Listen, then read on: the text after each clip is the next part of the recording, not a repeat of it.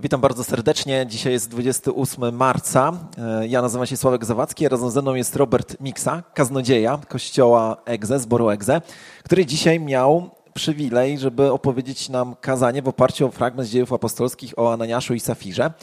E, pastorze, pierwsze pytanie. E, odwołuję się teraz do początku fragmentu, który dzisiaj czytaliśmy, gdzie jest napisane, że u wszystkich wierzących było jedno serce, jedna dusza i nikt z nich nie nazywał swoim tego, co posiadał, ale wszystko mieli wspólne.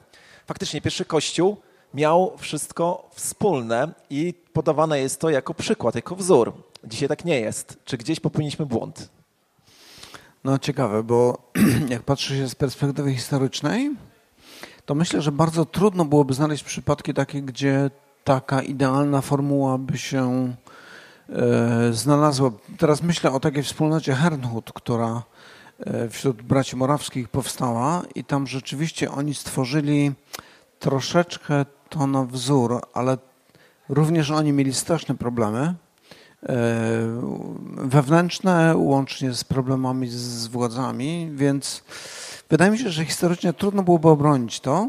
E, również biblijnie bym powiedział tak, że apostoł Paweł na przykład mówi, kiedy mówi o ofiarności, mówi, a każdy tak jak sobie postanowił w sercu, nie z żalem albo z przymusu, gdyż ochotnego dawcę Bóg miłuje.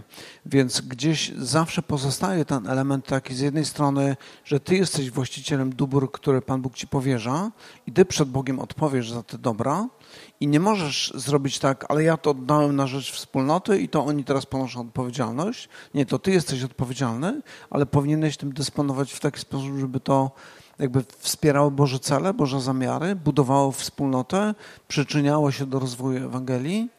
E, I myślę, że to jest nasze powołanie. Użyjmy jeszcze takiego może pozabiblijnego argumentu, który pamiętam jeszcze z czasów młodości, ale myślę, że on jest głęboko, powiedziałbym nawet głęboko biblijny albo nawet głęboko teologiczny. Chodzi mi o to, że ktoś mówi tak, gdyby wszystkich chrześcijan zebrać w jednym miejscu, to z chrześcijanami to jest trochę jak z nawozem. Jak go rozrzucisz po polu, to pole staje się dużo bardziej urodzajne i lepiej wszystko rośnie. Ale jeżeli cały ten nawóz, gnój powiedzmy, zbierzesz w jedno miejsce, no to efekty są raczej słabe. Sytuacja może być niekomfortowa. Dobrze, bardzo, bardzo dziękuję za tą odpowiedź. E, pastorze, w swoim kazaniu na temat Ananiasza i Safiry nie wspomniałeś czy nie dyskutowałeś o jednym z bardzo ważnych elementów i tutaj znowuż odwołuję się do fragmentu, gdzie Piotr mówi do Ananiasza w ten sposób. E, czym to omotał szatan serce twoje, że okłamałeś Ducha Świętego. No i tutaj w, w, głowie mamy na przykład pierwszy rozdział listu Jakuba, gdzie jest napisane, że, e, może właściwie, żeby nie spekulować, odnajdę. Bóg nigdy nikogo nie kusi, ale każdy jest kuszony przez własne przez własne porządliwości. Właśnie, o to chodzi. No nie? E, to jak to jest? Czy jesteśmy kuszeni przez własne porządliwości, czy przez szatana? E, kiedyś słyszałem taką ilustrację i ona jakoś tak przemawia do, do mojej wyobraźni. Można sobie wyobrazić tak, że nasze serce jest jak instrument, który posiada struny. I wydanie dźwięku o częstotliwości, na którą jest nastrojona dana struna, powoduje wzbudzanie e, tej struny i ona zaczyna reagować, zaczyna drżeć. I mam wrażenie, że działanie szatana właśnie tak wygląda, że w zależności od tego, co jest w naszym sercu, on będzie grał różne dźwięki aż znajdzie ten, który spowoduje rezonans, żebyśmy my zareagowali.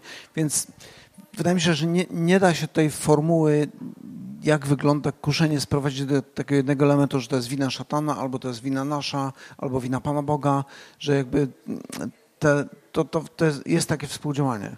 Szatan i nasze porządliwości. Tak. Okej, okay, rozumiem. Bardzo dziękuję za te odpowiedzi. A e, ja zapraszam wszystkich do kościoła Egze w każdą niedzielę na godzinę 10.45. Tutaj lokalnie zaczynamy od śniadania.